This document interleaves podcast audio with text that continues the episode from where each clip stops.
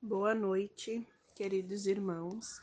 Estamos todos reunidos nesta mesma corrente de oração da Casa Espírita Eulália Nogueira para fazer o evangelho do dia.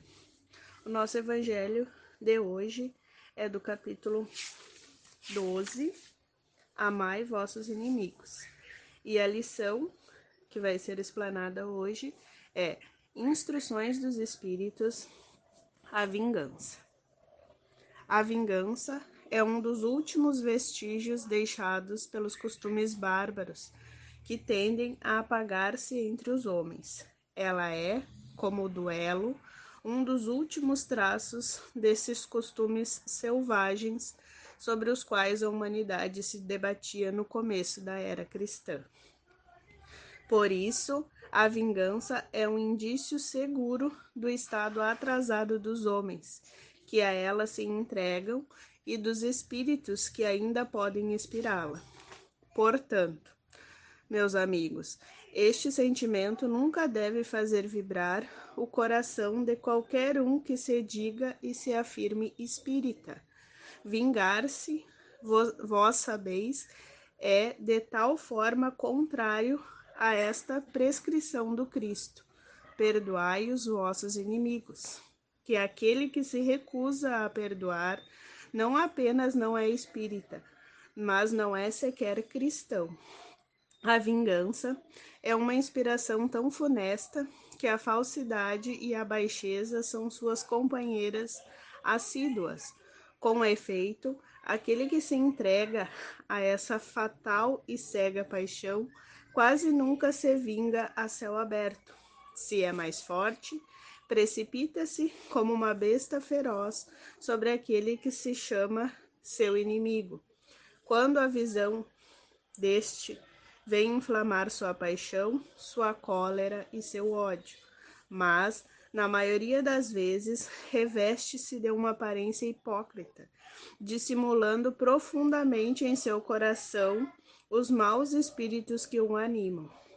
Toma atalhos, segue o inimigo na sombra, sem que desconfie, e espera o momento propício para feri-lo, sem perigo para si. Esconde-se dele, espiando-o sem cessar. Prepara-lhe armadilhas odiosas e oportunamente derrama o veneno em seu copo. Quando o seu ódio não chega a esses extremos, ataca-o então em sua honra e em suas afeições.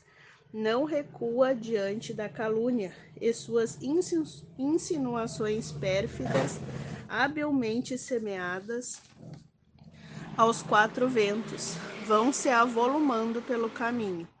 Além disso, quando aquele a quem persegue se apresenta nos lugares onde seu sopro envenenado passou, Espanta-se de encontrar rostos frios onde encontrava outrora rostos amigos e benevolentes. Fica espantado quando as mãos que procuravam a sua recusam-se a apertá-la. Enfim, fica aniquilado quando seus amigos mais caros e próximos se desviam e fogem dele. Ah, o covarde que assim se vinga é cem vezes mais culpado que aquele que vai direto ao seu inimigo e o insulta de rosto descoberto.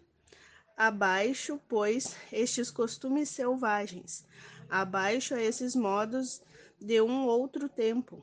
Todo o espírita que hoje pretende-se ter ainda o direito de vingar-se, seria indigno de figurar mais tempo na falange que tomou por divisa. Fora da caridade não há salvação, mas não, mas não, não poderia deter-me em semelhante ideia de que um membro da grande família espírita pudesse um dia ceder ao impulso da vingança em vez de perdoar. Jules Olivier Paris, 1862. Bem, meus irmãos, eu acho que essa lição é muito clara quando ela diz que todos nós que nos dizemos espíritas, que somos cristãos e espíritas, não devemos alimentar este sentimento em nossos corações. Não devemos devemos nos vigiar e orar para que esses sentimentos e essas intenções não se aproximem de nós.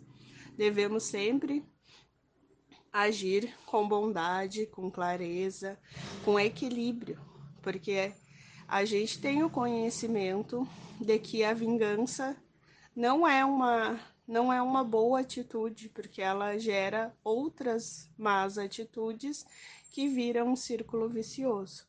Então, meus amigos, eu agradeço a atenção de todos vocês neste evangelho de hoje e peço que a gente, como uma corrente de oração dessa casa espírita Eulália Nogueira, a gente vibre equilíbrio, amor, fé e esperança.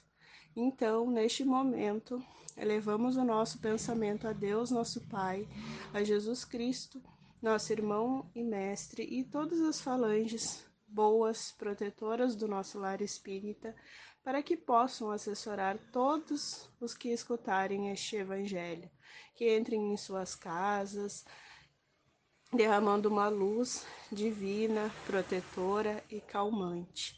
Peço pelas águas que os irmãos tenham colocado para fluidificar, que os bons espíritos que nos acompanham nesta caminhada nos protejam, nos guiem e nos mostrem o melhor caminho a seguir e que nós possamos ser firmes no nosso propósito, ser firmes na nossa fé, na nossa boa intenção e na nossa busca por cada vez saber mais, conhecer mais e colocar em prática todos estes ensinamentos. Que Deus nos acompanhe hoje e sempre. Que assim seja.